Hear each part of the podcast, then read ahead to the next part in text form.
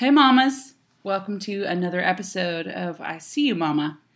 This is the podcast where we talk with other moms and uh, we get down to the good stuff. We talk about ourselves, we talk about what we're passionate about, we talk about the kids, we talk about parenting, we talk about all the things.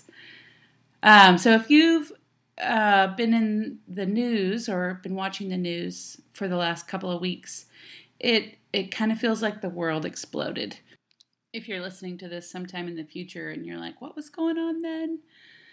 Uh, there was the beginning of uh, 2020, and um, not only have we all been staying home with the pandemic, but uh, there were three sort of prominent um, shootings that happened, or killings that happened um, at the hands of people in power.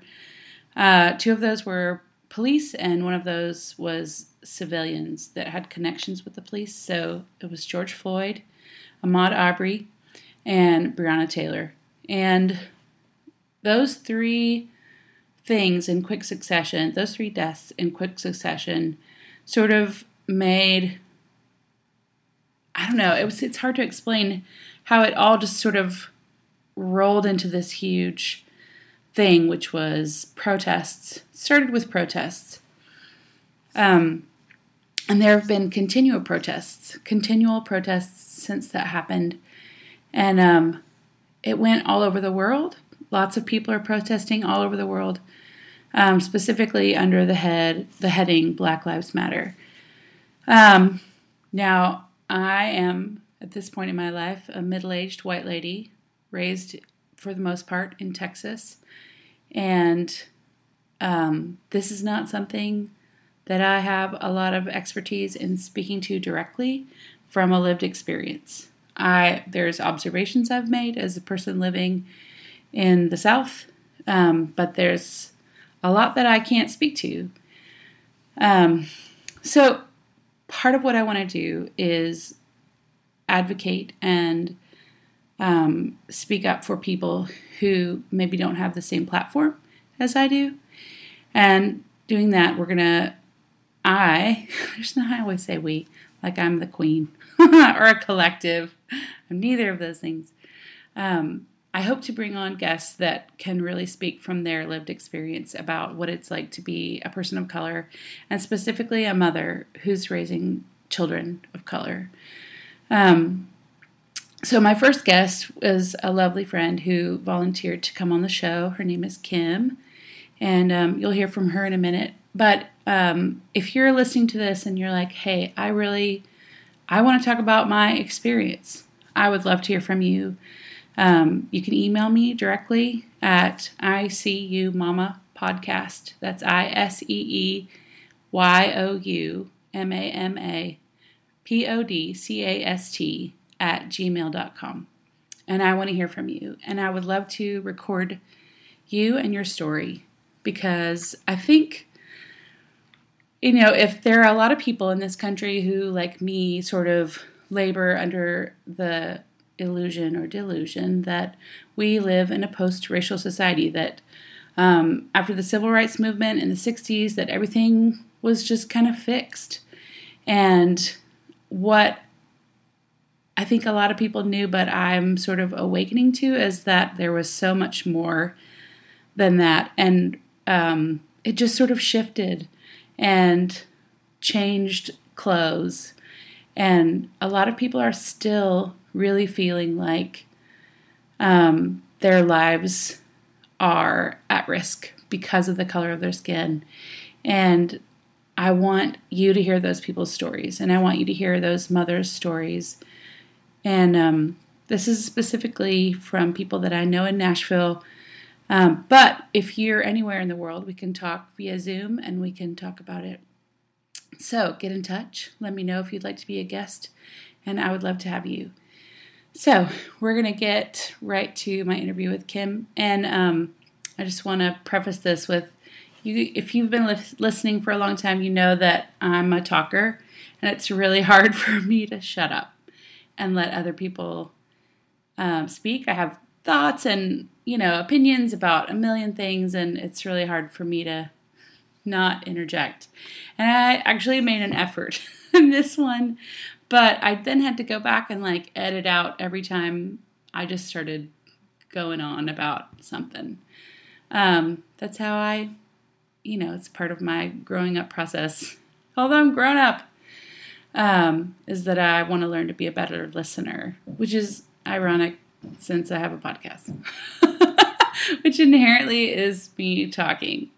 So, uh, I'm going to let you listen to Kim. And uh, I want to say in the beginning, I'm sure I'm going to say things that are maybe not the best or the wisest or the most sensitive. And I hope that you can extend me a little bit of grace. I am learning and growing in this. And um, I know a lot of people who are right now. And uh, I'm not going to get it right, but I'm I would like to try to at least attempt to get it right, to at least attempt to do the right thing by people of color in our community and in our country. So, um, without further ado, let's jump into the interview. Hey, everybody, this is my guest, Kim Fields. And um, we met on a yoga retreat mm-hmm. in the mm-hmm. Caribbean, which sounds so bougie.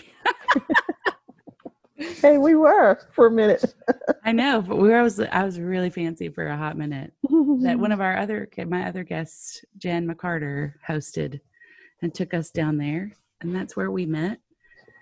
Um, but this podcast, I've got some recorded already that I am excited about.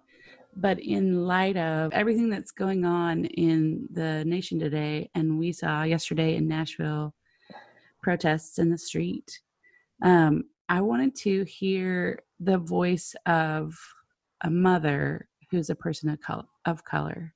Like we have a lot of guests on here and we talk about all kinds of different topics, but this specifically, like I know that you are the mother of sons, and I want to hear really your story and your voice and how you feel. Like I'm not expecting you to speak for all of your people of the same culture, of the same skin color. I'm not expecting mm-hmm. like that it's here, like you're speaking for everybody or you're educating us or anything like that. Cause I know that a lot of that has been put on people of color to like say, well, let me tell you why this is. Mm-hmm. But I just want to hear your heart and like how you feel. And when you watch the news and when you um, look at your own kids, like what goes through your head? So let's start at the beginning and you can tell us about yourself. Okay, so um, wait, wait, wait. Oh. By the way, welcome to the podcast. Thanks for being here. I always forget to say, welcome to the podcast. Thank you, and I'm glad to be here. Um, I'm a retired teacher. I taught for about 15 years um, I taught for 12 years in Metro Nashville, well, maybe 13, and two years in Sumner County. Okay. Um, I'm married and I have two adult sons that are in their 20s. I've been in Nashville for 26 years, and um, I'm originally from Delaware, the eastern shore of Maryland. How the heck did you get down here? My honey boo boo. my hub's family is here. They're they're original Nashvillians. Yeah. And um, so they are very entrenched, you know, in the community, I guess. Some of them have never left Nashville. They've been here their whole lives. Wait, never visited anywhere else or never Well, they visited like maybe three or four places. right. There's only a couple like that, his cousins. His parents are world travelers and his brothers. Um, and my husband has three brothers. Um, one of them, well, just moved to Texas, but he was in New Jersey for years and years. And I have like three or four nephews and lots of male cousins. Yeah. And um so yeah, there's a lot of people that that I care about and are concerned for all the time. And females too. I mean, yeah, women go through a lot. Um, in this society. But um, it's about me. I like to read. I like. I've always liked current events. I mean, I was a history major and a psych minor and uh, a Don't Black analyze. Studies second minor. so A psych minor. That's fascinating stuff Yeah. right there. yeah, Did you analyze your children? I was a major, but I couldn't deal with the rats in the lab. Oh, uh, so you changed from psych major to history major? Uh-huh. I um, met some really amazing women history professors, Yeah. and yeah, I got did a lot of neat stuff when I was in college with them. So just went for that cool. minor. So you have two sons. Mhm. They're in their twenty, in their 20s, early twenties. hmm And um, I just want to, like, when you watch the news, like, what goes through your head? Mm. Well, when I watch the news in today's times, I first of all I get frustrated because it's the same cycle again and again and again and again and again. Right. and I'm somewhat suspicious now of what the media is showing us because it seems like everything is sensationalism. Hmm It's kind of like we want to show this story because we think this is the one that's going to really grab everybody, and this is the one that's going to make Trump tweet, or this is the one that, you know, is showing the black people's outrage the most and you know so sometimes i'm a little bit skeptical um but if it's if it's people that i think have a valid point and they can articulate it then i want to hear that Yeah. you know so yeah So you were telling me yesterday when we were talking on the phone how you originally raised your boys in such a way. Uh, tell me that whole story, like that you were telling me. So, you know, when I had children, I felt like I wanted them to be equals, you know, and I wanted them to be, I guess, free thinkers and, of course, confident and and safe and all that. And I, I, um, I was really raised not to be racist or whatever. I had friends from from every walk of life Right. and so I wanted the same thing for my boys. And so, you know, there was no discrimination or anything about like, you know, I mean, if a, any child was pretty much allowed in our home as long as they were, you know, I could discipline them if needed, or you know, they would follow structure, whatever. I don't know wild kids in my house. Right. But um, you know, and I always yeah. met the parents, and you know, and, and and if a parent wanted to bring a child to my home, I'm like, come in and see. You know, I, I was not one to for people to just kind of drive up to my yard and drop their kid off. Right. know, No, you got to come in inside and see because I want you to see what what my home is like inside. Because if I'm going to bring my child to your house, then I'm going to come inside and see, or we're going to meet for coffee and tea. You know, as they got to middle school and high school, and we're just going to chat so I can know who you are. That's just you know. exactly. But but that was just you know to me, I felt like safety. It wasn't that I necessarily didn't trust people, but it's building a community right. and um so you know like when my kids were little you know we had all the birthday parties and did all the friends and you know did all that kind of stuff but like i said things were different here in the south and people started kind of whispering to me you need to be careful and you can't trust everybody like that and you know and then as the boys started to get older i started to see that they were being perceived differently by people. I mean, I, you know, we taught them go in the grocery store, you know, you see the little old lady, go ask her if you can help with the groceries and, you know, or know, somebody needs something off of a shelf, you know, you bend down and get it for them when you're little or whatever, or you see people different than you, you don't um, disrespect them or be, you know, rude or whatever. Like you don't gawk at people. right. You know, you can ask me privately, maybe, you know, what's, you know, if you're curious about a person or something yeah. um, you're always respectful. And um, but then you know when they were smaller it was kind of cute and people seemed to be very receptive and understood what i was trying to teach them and would participate in the training if you will. Right. Then as they got older you know i saw people kind of looking at them suspiciously and um just like avoiding them. And then when my younger son was like about 14 i think it may have been around the Trayvon Martin thing um, he came home one day and we were talking about you know the situation and what was going on and because i'm always checking in with my kids even as they're adults you know how are you feeling? Yeah. what's going on? What are you thinking? And um i guess i was trying to encourage him or convince him that people knew how good he was and you know he was trustworthy and you know kind and all this kind of stuff and he just turns and he looks at me and he goes mom he goes you don't know what it's like when people look at you with fear in their eyes for no reason. Hmm. And I I had to concede. Yeah. I was like, You're right. I don't think I know what that feels like. And I'm torn because I'm looking at this his physical appearance, which is that time is probably like 5, 10, 180 or 90 pounds, you know? And he's his face is still a little bit rounded and yeah. you know he doesn't have you know any peach fuzz even yet. And and i'm seeing my baby yeah. you know i'm seeing my cuddle bug.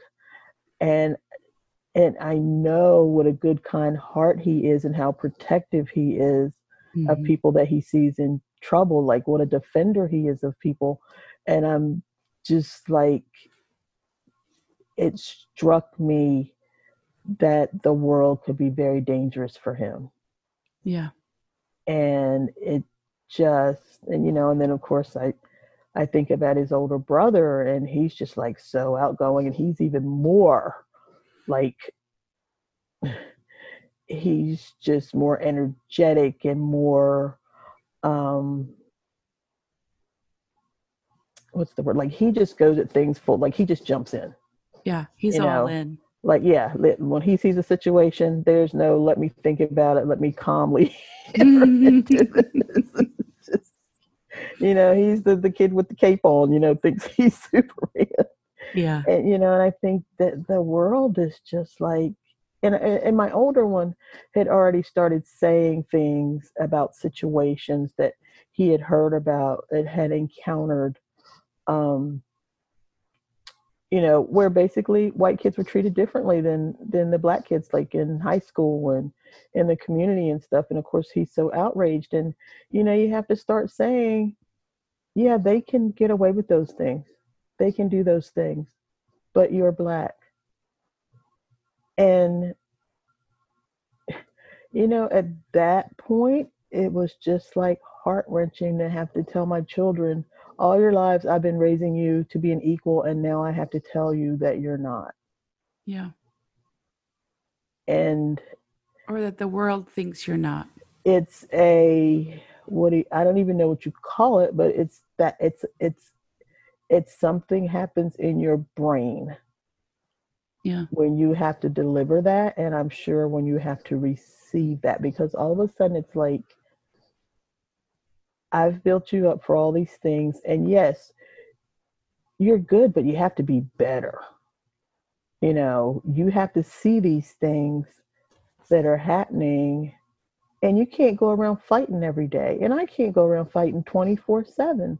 I mean, you know, my son came home one day, he's like, so and so said he got stopped for drunk driving and blah, blah, blah. And he didn't even get a ticket. And you know, like they just come back to school and they tell these stories about all these illegal things they do, and it's just like a joke, and they're laughing about it and all this. And I'm like, well, you know, you can't do that.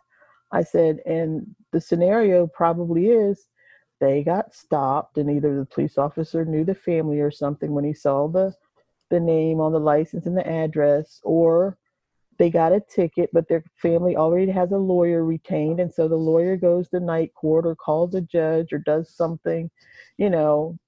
Yeah. whatever, or they just his family just goes ahead and pays the fine. I don't know, but yeah, it's it's it's a walk in the park for that. They already have a structure and a plan to deal with those things. We don't. Right. We don't deal with the the legal system. We don't, you know, have a lawyer that we can just pick up the phone and say, "Hey, can you go handle this too?" And I mean, I know some black families probably probably do even that, but even so, more than likely, if you're black, then you get stopped and they think you've been drinking. You know, they're not going to let your parents come and pick you up and take you home. Right. They're going to take you downtown and book you. Right. You know, so your parents will maybe find out about it tomorrow. Yeah. When you get your phone call. Yeah, or three o'clock in the morning, or yeah, whatever. But um, yeah, it was just really different, and I because of my situation, I'd gone, the, and they were at a predominantly white high school. I'd gone the predominantly white schools until I got to high school. Then I was kind of switched, but there was, even in my in the farming community where I was, there was this certain group of kids that were white and their families were well to do and they you know had these wild and crazy parties and everything and then there was a black community and they had their their parties and did their things, you know, the athletes and and all that, but it was like it wasn't in your face. Yeah. Like it was, you know, like black kids didn't come to school the next day talking about, oh yeah, we were out doing this and blah. Because if you know the wrong person hears it, right, it could lead to trouble. But yeah, the white kids, it was just like, hey, that's what we do. Yeah, man. What did you think? What did your son say when you turned when you had to have? I know there people call it the talk. So the talk, not the sex talk, but the the talk when you say you're seen differently. What is what was his response to that? Was he like, I already know, mom, or um there was a little bit of that, but there was almost like I felt like this quiet shattering in their mm. souls because it's just kind of like you're really telling me this now? Like you? Yeah. My mom, because you think I'm wonderful and I'm invincible and you've built me up to be like this super kid. So now you're telling me that you can't make the world see me like the way you have told me who I am all this time. Now you're telling me the world is different. Oh. It's, you know, it's like you take their childhood away you know yeah it's like you know because you can't change the people that they're going to encounter and you have to prepare them to deal with those people and you have to take them make them accept that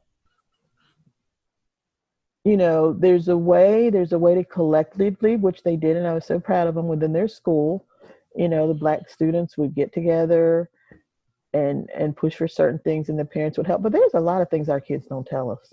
Yeah there's there a lot of things that happened to them and there was things i didn't tell my parents because i just felt like they've been through enough or yeah. Just handle it myself or what's the point? Not mm-hmm. You know i got my good friends over here and i'm i'm cool with this or you know so and so used to be my friend and they're not my friend anymore. And you know. Yeah. That's such a as a mom like to send your you know your baby out in the world and say to say like what you just said like i see you as this amazing kid and you are and that no one else can see that i feel like we as parents spend i mean i'm up at that school all the time mm-hmm. advocating for my kid, trying to get them to see what I see. Well, and all the time. Get me wrong. I don't think that. Well, I don't think that other people didn't see it. Some people did. Yeah. You know, and cared and supported that. But then there's also that element of fakeness. What do you mean? You know, with people saying your kid is great and wonderful and all that it's like as long as they're passive and a gentleman and you know all that but then you see these other kids doing things and being aggressive and and that scene is being okay but you know full well if your kid did the same thing Yeah. it would be addressed differently for instance one of my kids used the n-word in the classroom one day and he was talking to a friend of his but he was talking to his his, his buddy Right. and the teacher overheard it so she pulls him out of class. They their thing was to bring him to the office and call me. Like you know he said this word and i ask him what happened and he tells me and i'm like well you know you shouldn't use that language in school. Yeah. but i'm like do you like pull every kid in every time you hear them talking to their friends and they use slang Yeah. basically what it was and call their parents like i don't think so Right. i don't think so and then there was the whole thing you know with the school dress code and one of them had now this wasn't allowed from our household but he slipped out of the house one morning with you know a hole in his jeans jeans with a hole in them i guess you'd say Yeah. and um they pulled him in the office and they called him now i've been in that school building called me rather and i've seen other kids and i've talked to other parents and some of them would even say oh yeah you know so and so i was surprised that you know they're letting so many kids do this now and you know it's just casual conversation or whatever Yeah. but it's always that thing that we can't break the rules Right. you know certain rules are just written to be enforced on black people Ugh. you know That is. and they would test it and so basically my kids were testing Yeah. you know let's see what happens when i do this Right. you know is mom right Yeah. and they do it and they'd get called for it Yeah. Dang. I can't I can't imagine having to walk through the world like always on guard. You know, it's if it's a, somebody else is constantly choosing the box you need to be in yeah, what lines you can and cannot cross yeah. like Man, you know today maybe you can tomorrow another person might say no right. you know It's it's I have a friend who is very like a huge advocate for this. She's um she's ha- what white Latina is what she calls herself. So she's half white, half Latina, and then her son is African American, and her daughter is Afro Latina, and her husband is white. So she's she's so like they adopted huge- kids they adopted two kids um but like she has this huge big booming voice about advocacy for him um and like the the words like policing black bodies i'd never heard those words you know Mhm. growing up as a kid um i saw it but i didn't have language for it oh, like yeah. I saw things being different for other people, but I didn't have the words, you know, or I didn't recognize like that this was not just a one off, it was an, a systemic thing hmm that I couldn't. It, it took me a long time to stop being blind, I think, hmm to what was happening around me, even though I was in a very diverse high school and, um, well that's the thing ariana. We live in your culture. Yeah, and we learn all about your culture. Yeah, we're inundated with it in television and commercials and billboards and books. I'll tell you one thing that really upset me with my kids too. Sent them to you know uh very good uh magnet school. And in middle school in fifth grade the first book that they read roll of thunder hear my cry mm, right? That Mhm. actually as my older son, my younger son went to the predominantly black magnet school, and they read it, and there was no conversation about it. what? Yeah, they didn't talk about it.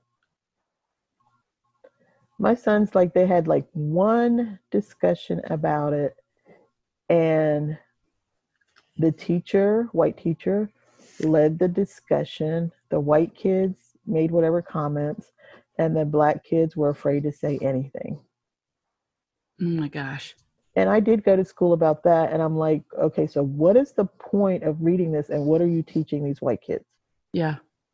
You're teaching them that this is okay, that it's entertainment, that, you know, what happened was just, you know, there was no attempt to teach them that this is wrong and we're trying to create a create a better society a better world for everybody. Right. You know this is not what we do today. There was no no attempt at that at all. I, that baffles me. And i and but it also makes me realize like i don't know what's going on at my kids school in terms mm-hmm. of that like when they read stuff that's like that discusses the problem of racism at school or that, that discusses the problem of like systemic racism in the in our country do they have discussions mm-hmm. it i don't know i don't know the answer i don't i haven't heard about it so i'm maybe yeah. they don't because mm-hmm. i we my daughter my I, after all this happened and you know i'd really kind of had the luxury and privilege of going through the world and not having to really educate my kids about the horrors that sometimes happen to people of color. Like we've talked about racism and we've talked about, you know, loving people and caring for people and not seeing, um, not judging them just on their skin, but who they are as a person and making friends with, you know, like we've had all those sort of surrounding conversations. But after um, George Floyd, we really sat down and we had like a big talk about it. Um, and my daughter was like, "Oh yeah, we read Roll of Thunder, Hear My Cry in like the fourth oh. grade. I never heard about it. Wow, I never heard about that book, but she brought it up when I talked about George Floyd. She was like, "Oh yeah, yeah, I read a book about." I'm like, "I so know you please ask her what discussions did they have? What what yeah, assignments I'm, did they do? I'm curious now. Yeah. Like, I I I don't know what they did. Mm-hmm. So I'm gonna have to talk to her about it. But we had this huge discussion, and like you said, there, like with your son, there's a there's a protective like motherness that says, "I don't want to tell the world you how bad the world is yet." Mm-hmm. Yeah, I don't I'm want you, you won't know. encounter it the way that other people have. It's yeah. gonna be different for you. yeah, and I, you know, I haven't. Oh, here's a kid. Hey, kid.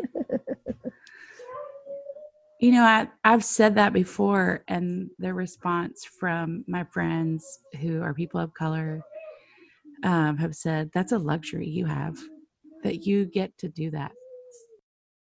Yeah, it's a, and I've said it before, like, I did not realize what a privilege that was to walk through the world and not have to tell my children not have to prepare them for like the crazy that is out there you know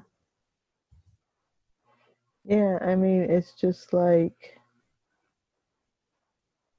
you know you think about things like if their car breaks down right you know now i'm always been very independent and um even when I got married, my husband was just, you know, kind of like, don't go here, don't do this, it's 10 o'clock. And I'm like, I'm going to Target if I want to.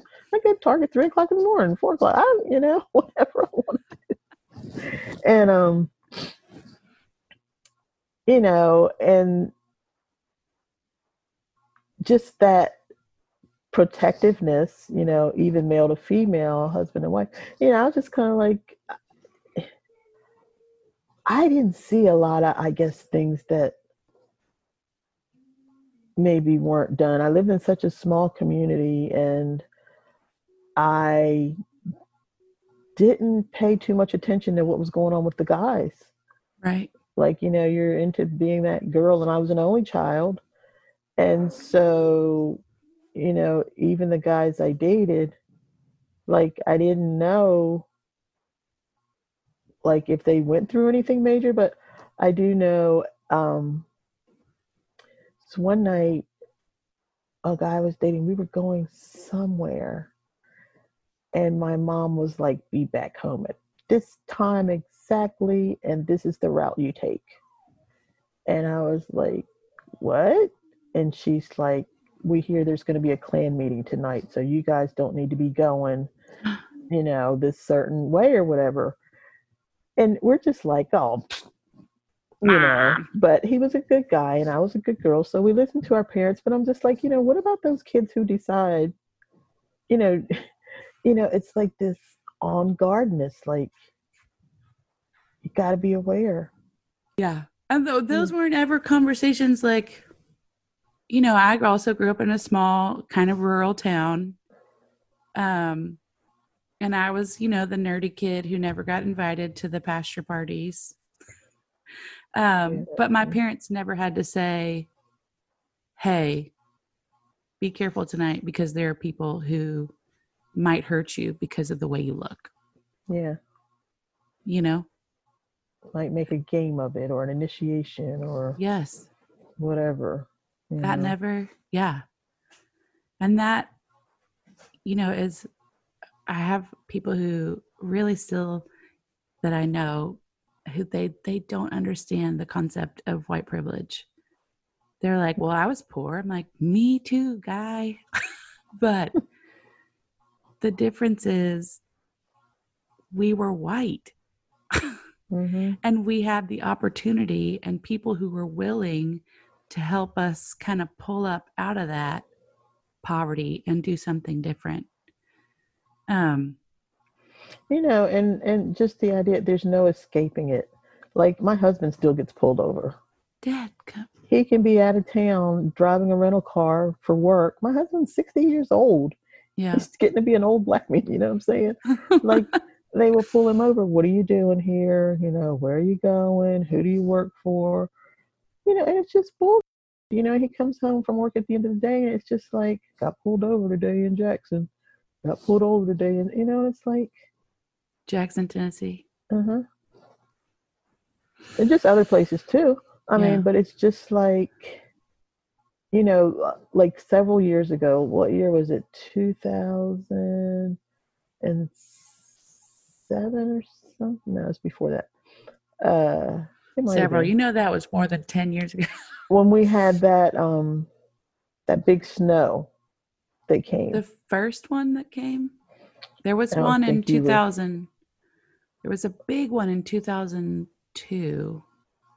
And then the, the one where we got like born, seven inches of snow. I guess there was, was one in 2010 because Ju- no 11. No, Judah was born. no no no. This would have been like 2000. It was like 2002, 2001 yeah, or two. Yeah, two, three, something like that. Yeah, yeah, that time frame. And um, it took me all day to get to my kids because I was at a school across town and they were in the neighborhood school and everybody mm. I called was like out getting their kids and blah blah blah blah. It took me all day. So my husband calls me and he's coming from somewhere else in the city. I mean, outside the city. And you know, he's driving. Yeah. And he's in a state car at that time. And I'm like, stop, get a hotel, and just stay somewhere. Like this yeah. is not worth you trying to be out on the road. What if you get stuck somewhere? He tells me he's gonna stop and get a hotel.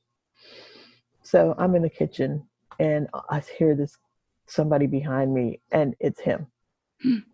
and he's home. And I'm like, what are you doing here? He's like, oh, I just wanted to come home and blah, blah, blah. And, you know, it took me a few years later to realize that he didn't feel safe stopping someplace he wasn't familiar with. Yeah. And trying to get a hotel. Yeah. In a snowstorm because who knows what might have happened. Now, grant maybe there wasn't any reason for that. And I mean, and the kids were little and, you know, he's the big dad, I got to come home and get the milk and the bread and make sure my family's all this and that too. But still, there's a part of me that kind of thinks that, you know, maybe he just didn't feel safe too. Yeah. it's like, I got to get home. And, you know, it, it, it's not that all think bad things always happen. Like some, a lot of times, most of the time, I guess, things are fine. Yeah. You know, and you just travel through. But it just depends on when that anxiety hits you or when that you know he he definitely knows better than i do the yeah. areas that he's traveling through. Yeah. So he knows where it's safe to go and where it's not safe to go. Yeah. So you know then there's that part of him he's like i don't want to get stuck in some motel room with you know, no restaurant and eating Cheetos and you know Coke or whatever for three or four days. Because yeah, you know, he's like once you get stuck, you might be stuck for, you know, Yeah. some of these areas he was in. He's like I could have been stuck for a week. Yeah.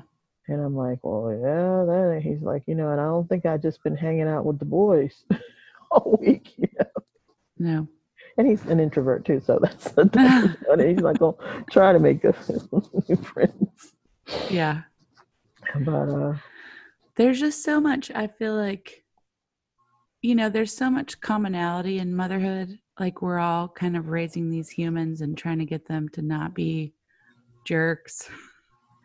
But I think there are things that, like, I can never, in some instances, walk in your shoes. Like, I'm raising, like, we had this conversation on Facebook. Like, I'm raising two white boys who will grow up and I, and I want them to know that it's their job to make sure the power balance is not tilted in their favor. To make sure, because they already have additional privilege, use that privilege to help other people and to amplify their voice when they are unheard. You know, like, and my boys are sweet, and I want to think that they would never do crappy things to anybody else because of the color of their skin. But in reality, we live in a world where people make dumb choices. yeah, and there's always peer pressure, and hmm you know, just sometimes there's naiveness too, and Yeah. um, you know, that's why it's so important to keep the lines of communication open Yeah. and to just address things as they come. But it's also important that you know my my kids know that like I said, any of their friends are welcome here, and they've Mhm. seen me with friends from you know everything Indian, white, black, African, just you know, and they know the people um, that I trust and the ones that have really good impact in my life, and they know the ones that I don't trust so much. Yeah. And you know, I told them I said, "Y- you have to, you know, spend time with people, and you have to listen to them. And like Maya Angelou said, if they show you something ugly, you got to believe that's who they are. Yeah. And because there's one, there's a, there's a, there's a level of hurting my feelings when you didn't mean to because you were ignorant or we were arguing or whatever and you might have said something a little kind of off a little bit but there's another thing when it's malicious and it's like just part of who the person is all the time Yeah. like when people are doing and saying things every chance they get they're letting a little something slip or they're trying to get a little dig in to test you and test the boundaries Yeah. that's different you don't want those people in your lives and, and that's abuse Yeah. you know so um yeah but the, the the dynamics in their relationships with people have changed a lot over time um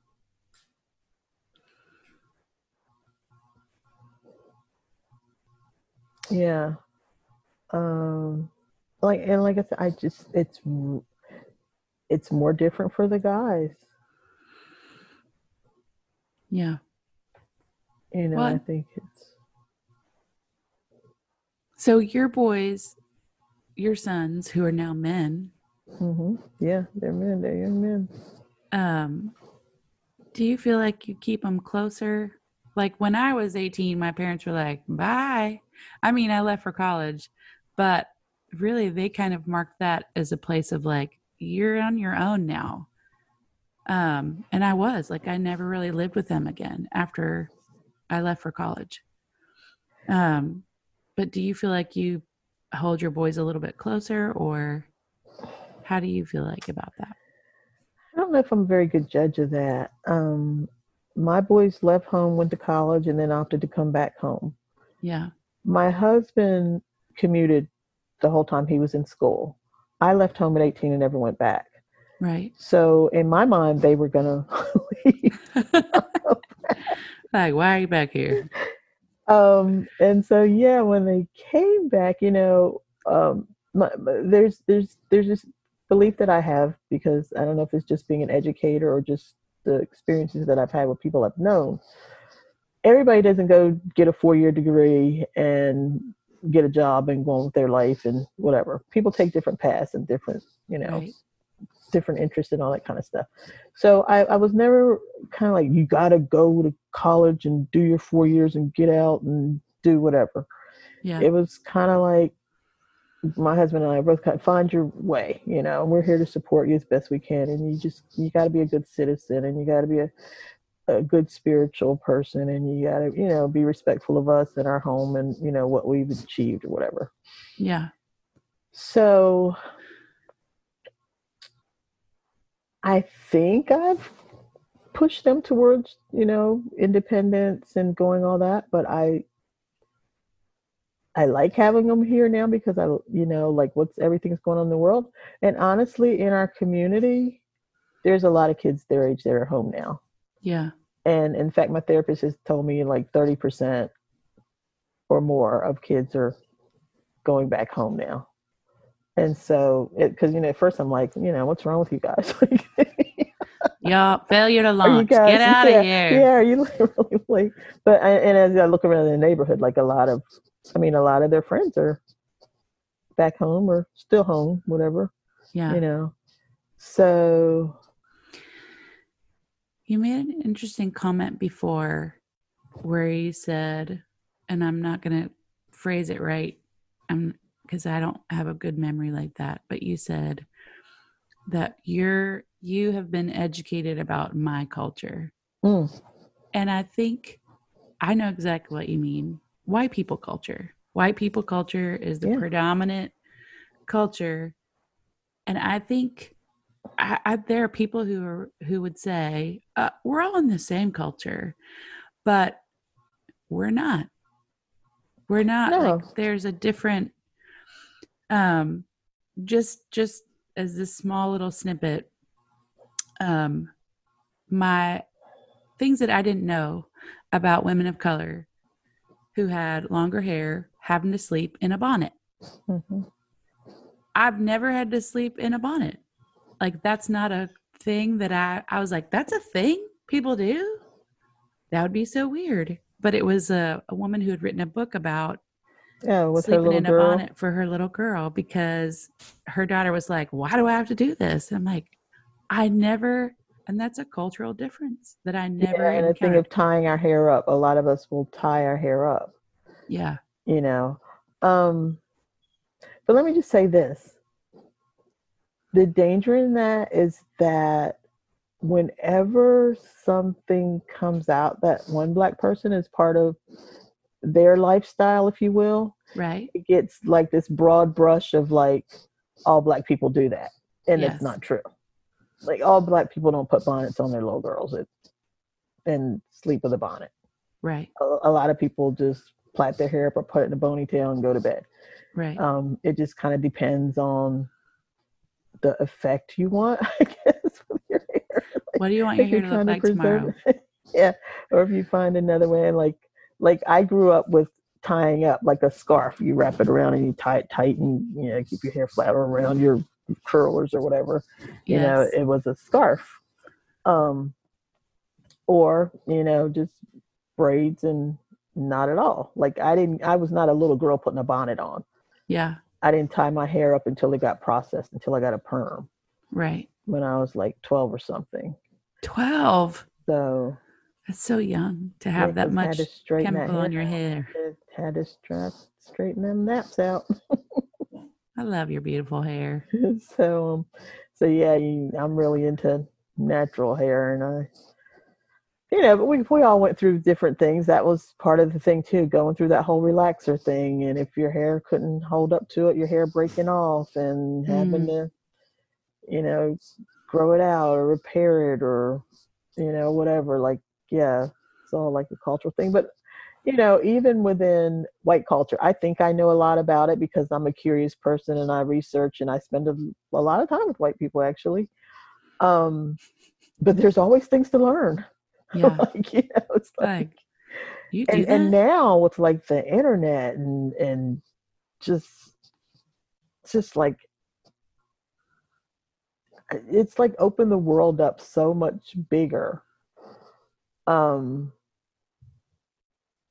like there's just more of everybody. But I, I get offended when they're like all people like all black people like rap or do you know who this person is or that person and then i get frustrated like being a history major and like all the black history that i still don't know yeah. you know like but then i'm like okay i guess there's white history i don't know too but really if you if if you were to you know pile it up like the the the percentage of like my own ancestry cultural whatever that i know versus like white culture and stuff is like so disproportionate. Right. You know? And i and i try to teach my boys about their culture. I tried as a teacher in the public school system to teach kids about my culture and their culture and European culture all the time. Yeah. You know, I guess, you know, I, I'm I'm one of these people that's so frustrated with the whole black history and the whole black this, black that. I just want to be a human race. Yeah.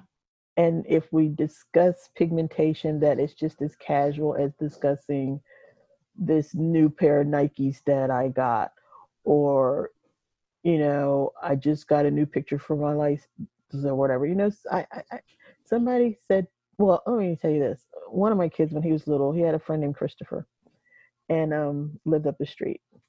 And then my son, he started a new preschool, and he got a new friend named Christopher. And so one day he comes up to me, he goes, "Mommy," he's like, um,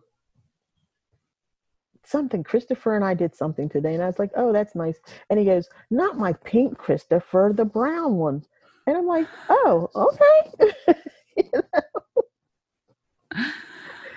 And you know it was it, it was fine you know? Yeah. And uh i just i i just don't understand why it's so hard why it's so hard to accept our differences but really to focus on our similarities because there's so many more of those. Yeah.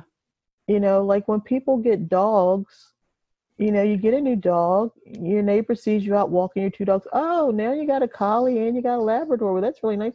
But essentially, they go home and, hey, they got another dog. Like they don't go on and on and on about, you know, what kind and how they're going to treat it and what makes it different and how it's yeah. not going to measure up to the other dog and, you know. Yeah at the same like it's it's this hard line because like we i grew up in the era of colorblind. Be colorblind don't see color. But then so many people had things about them discounted because it wasn't it didn't fall into the predominant narrative of like this is this is how the world should be. But the world was really being painted by white people and so when they came in with their differences, cultural, food, hair, style, language, that was looked on as bad because, well, if we're all colorblind, then we're all the same. And then this recent, in my mind, like my understanding has shifted is like, I see you and I see what is beautiful about you. And it's not just the color of your skin, but like the way you live your life and the choices that you make and um yeah it's hard it was a hard shift. I was like no no no when we were kids we were taught be colorblind you know? Don't see that. But then so many people didn't feel really seen. You know what? And that that whole colorblind thing just cracks me up because it's that's almost like saying don't see. Right. Uh you know? don't don't see they're not there. Yeah. They're not real. You know, it's just another way of repackaging an old idea. Yeah. You know, it's like I I remember one of my kids, I remember he was like, so and so keeps patting me on the head. And I told him, don't touch my head anymore. You know? So you know, I go up there to the school and I'm like, you know, what's going on? Why does this kid keep touching my hair? Oh, he likes the way his hair feels. Well, guess what?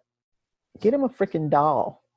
Yeah. My kid is not his you know his his his comfort toy Yeah. you know and uh you know i'm like the next time we do it just you know pushes him away i'm like, I'm like but did you touch his hair well i did one time you know i wanted to see what it feel felt like you know and so i'm like okay well i guess he wanted to see what your hair feels like but you're past that now Yeah. for that so you know don't let him do that Yeah. um and then I finally, you know, I see the mother one day and I'm like, you know, there's this thing going on and blah blah blah. And men- oh he hasn't even mentioned it. See, It doesn't bother him. even at that young of an age, it's like you're here for me to just create whatever I want you to be for me. Yeah. You know, you're a thing. Oh. And you're my buddy and we're fun, but still I I, I want to do this and therefore you should let me. Yeah. and somewhere in his home you know he, he had gotten the message from his parents that there are other people out there and they're there just to serve and provide comfort for us Yeah. I totally agree with you. It's the same thing with males and females Yes. you I've experienced that as a men female. feel like they you know women are just there to provide comfort serve Yes. whatever Yeah. Listen to your is for them. troubles. hmm There's a there's also this thing where um oh I got derailed. What was I gonna say? I forgot. Oh, it's um consent. Like as a kid. So just a brief example, and I'm not mad at my parents about this. but when I was a kid, my dad would tickle us and he would tickle me until I peed my pants and I hated it. But I was laughing the whole time even though I was saying stop, I was Mm. laughing because I was being tickled, hmm but it was this kind of being out of control of my own body thing hmm that as kids, I didn't, as a kid, I didn't know that that was something that I didn't want. I just couldn't express it that way. hmm So one of the things that we've shifted in our family is if my if I'm tickling a kid and he says stop, I take my hands off that kid and I Mhm. say, "You're right. You have a right to decide what happens to your body." And I think even as human beings, we often do this to our kids is we don't give them the right to decide what happens to their body. hmm And they go out in the world and do that to other bodies hmm you know, especially bodies that are like, I'm let me tell you right now, white people touch people's hair. Like I'll go see my friends, they're like, Oh, look at your hair. They will touch my hair. White people Yeah. touch people's hair. Yeah, well, we do that too. Yes. But when it's like a ooh, I don't let me pet you, that's a whole that's different. different. Mhm. Yeah. and it's it's that it's like a it's it's it's the consent for what happens to your body, but then taken a whole different level yeah. Mhm. as I don't necessarily see your opinion as valid and you tell me to stop, but I'm going to ignore you yeah. because of I don't perceive you as I don't know, the same as me as a as a human being on the same level like Yeah, they Whatever the- objectified. yes. Yeah. And I know it's I experienced that as a woman out in the world and I know like to hear that it's it's like that and then additional. It's Mhm. really the un the injustice of it just kind of like Well, and then too, the people who start to just disrespect our children, like even when they're little. One one of my kids is in preschool and he's like four or something, and the teacher calls me and she's like, "I've been, I call him and I tell him to do stuff and he doesn't listen to me," and I'm like, "Really?" Because you know this is one of those typical things where parents says, "I didn't have that problem," and I'm like, "Well." give me an example. And she's like, I told him to line up today and he didn't come right away. So I said, Boy, come here, boy, come here.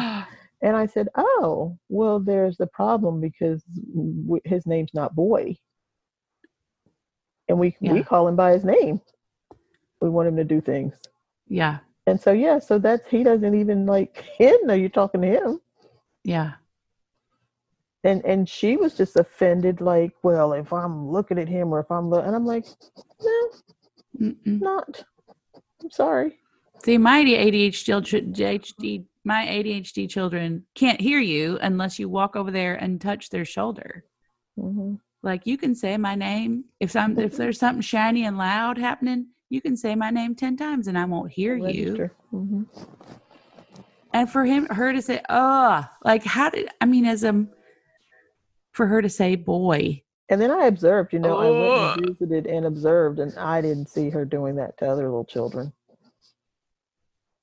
yeah, you know, and it's just, it's frustrating and it's sickening because you always, and that, you know, you have to train your children to be assertive and, um,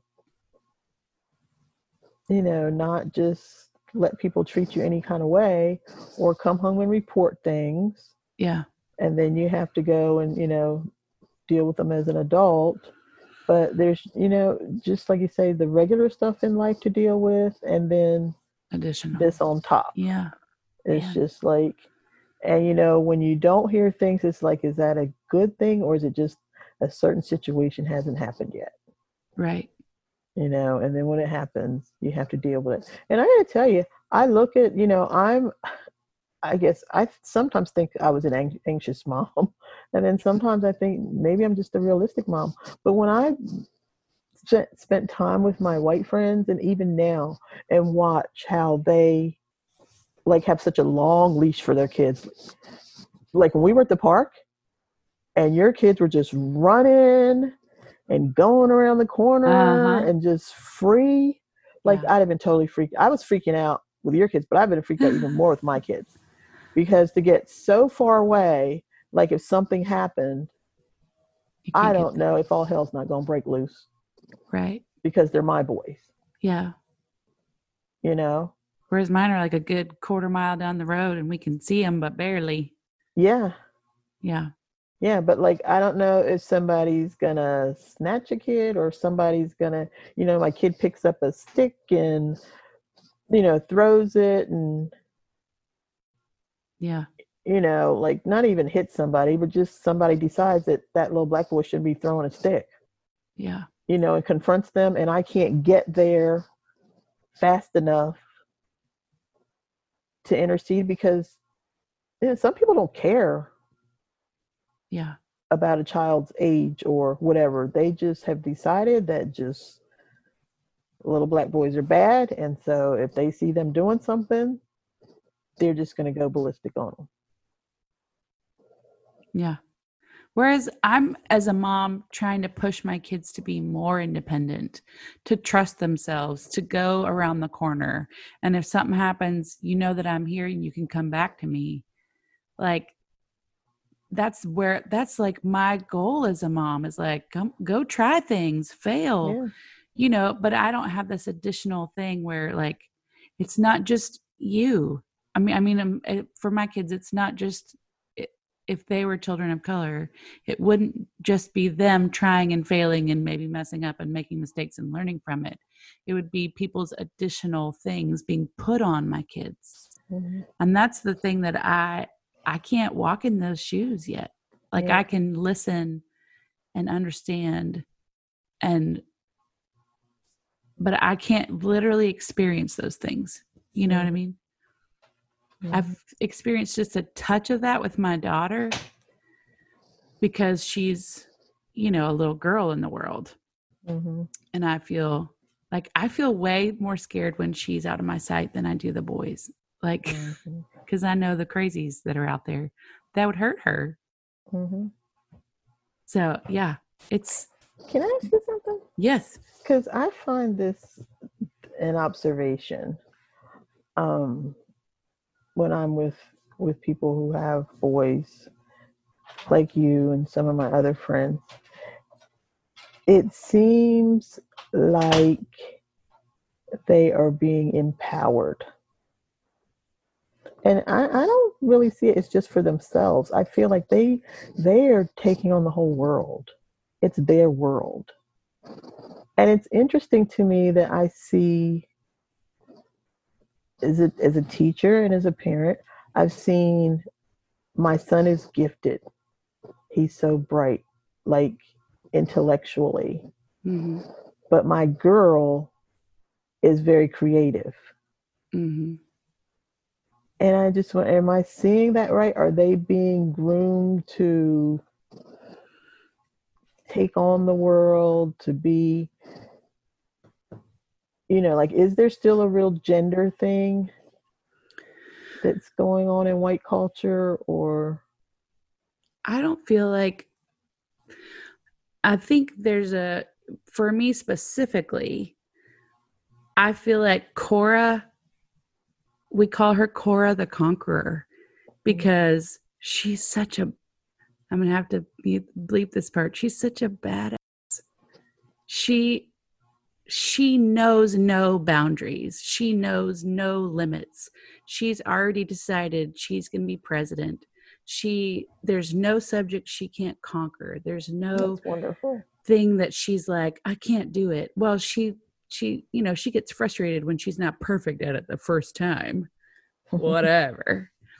but I see so I see her as like limitless mm-hmm. whereas my son, especially my middle guy, he is much more tenderhearted and much Mhm. more emotional and so I feel like I'm always empowering him and then telling Cora, like, you gotta, you have to consider other people too, because she's so empowered.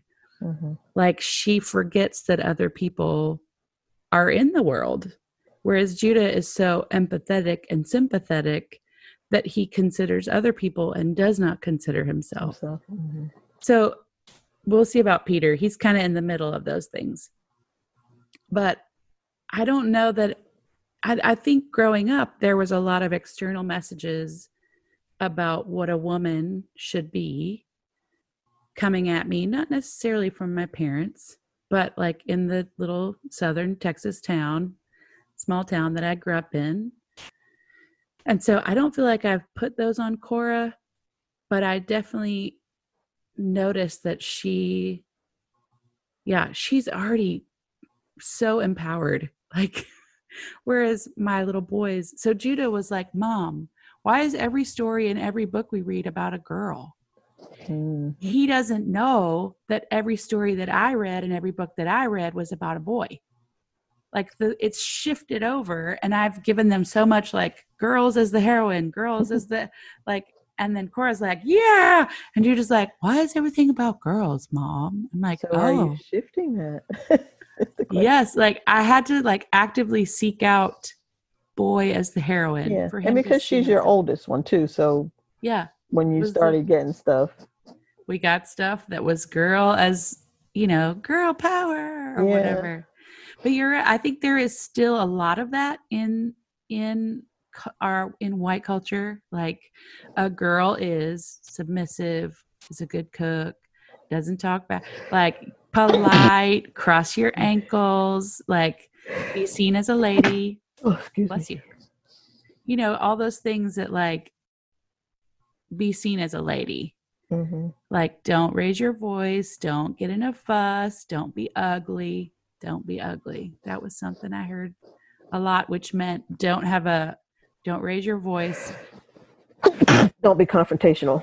bless you yeah don't be confrontational like and i've had to catch myself saying because it's such a thing i grew up with don't be ugly hmm don't act We ugly did that too. don't Watch don't, your face. don't say ugly things hmm Fix your face. that was always said. Fix your face And close your- your mouth. fix your face. Oh, I have to really. Whew. So yeah, I feel like I, I talked all around your question, um, and I think there are people who still sort of push that belief on girls. You know, there really are like, especially in the South, especially, you know, this is what a girl should be. Um, yeah. So you're right. Even when I was talking about how I'm two raising two white sons, and I didn't talk about how I'm raising a white girl, because I see them as having the potential to do so much more harm. But you're right. She has the potential, especially after what's her name, Oh yeah. I was like, Amy. Mhm. Amy, Amy Cooper. She has. I sat and talked with Cora. Like you have the potential to do so much harm. Well, thank you so much. I I really I'm such a chatterbox. I tried not to talk as much because I'm like blah blah blah blah blah. Um, but I just really want to thank you for letting me just hear your voice about all this. And oh, you're welcome.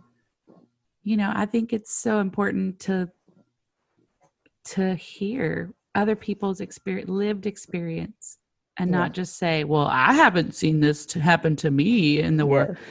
You know, you're not the be all end all, Ariana. You know. I'm not. So I just want to thank you for being willing. So you are welcome. We should do this again sometime. Yeah. We should talk about the other really cool stuff that you are into, like Reiki and yeah. We'll talk yeah. about that.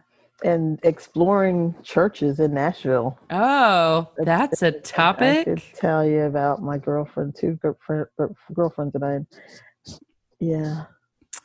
Yeah. Trying to find somewhere. Oof. Yeah. It's the right fit. Yes. Oh and man. COVID just really messed that up. That gummit, it did. You, you can do so much online. It's not the same as being in the midst of the people. it's not yeah. I don't want to reduce our conversations to like hey tell me about being a woman of color. Like i think mm-hmm. there you're there's so much richness to who you are as a human being. I don't want to yeah, ever say hey this is your this is what i want from you but i did want to hear your voice about about this because you have experience that i don't have you know? Yeah. so i appreciate you. Mm-hmm. Well, thank you for go have an amazing Sunday. I will. So that was kind of an abrupt end to that podcast or that interview, but um, Kim and I actually ended up talking for like another hour and a half after that, where we said goodbye and then talked for another hour and a half. Um, there was a lot of a lot of stuff to discuss, a lot of things to get through, but uh, I just want to say thank you again so much to Kim for being willing to come on the on the podcast. And um, for those of you who are listening, I just want to reiterate if you would like for your story as a person of color raising children of color to be heard, um, I think there's some power in that, and I would love to give you that platform. So, uh, find me on Twitter, Instagram, Facebook. Actually, I had never checked Twitter. Oh gosh, I hope you guys haven't been leaving me messages. Um, Instagram and Facebook are the ones I check the most. Um, if you'll look for the podcast, I See You Mama podcast, it'll pop up on both of those. And you can leave me a message. You can email me at the email address I said at the beginning, which is I See You Mama podcast at gmail.com. And uh, I look forward to hearing from you. And for all of you out there who are stuck at home and uh, still are quarantining pretty heavily, um, yeah, I'm with you. Solidarity. We're all in it together. I know some people have decided to go back out into the world, but we're not quite there yet. Anyway, so until next week, or yeah, hopefully next week. I see you, Mama. Have a great day. Bye.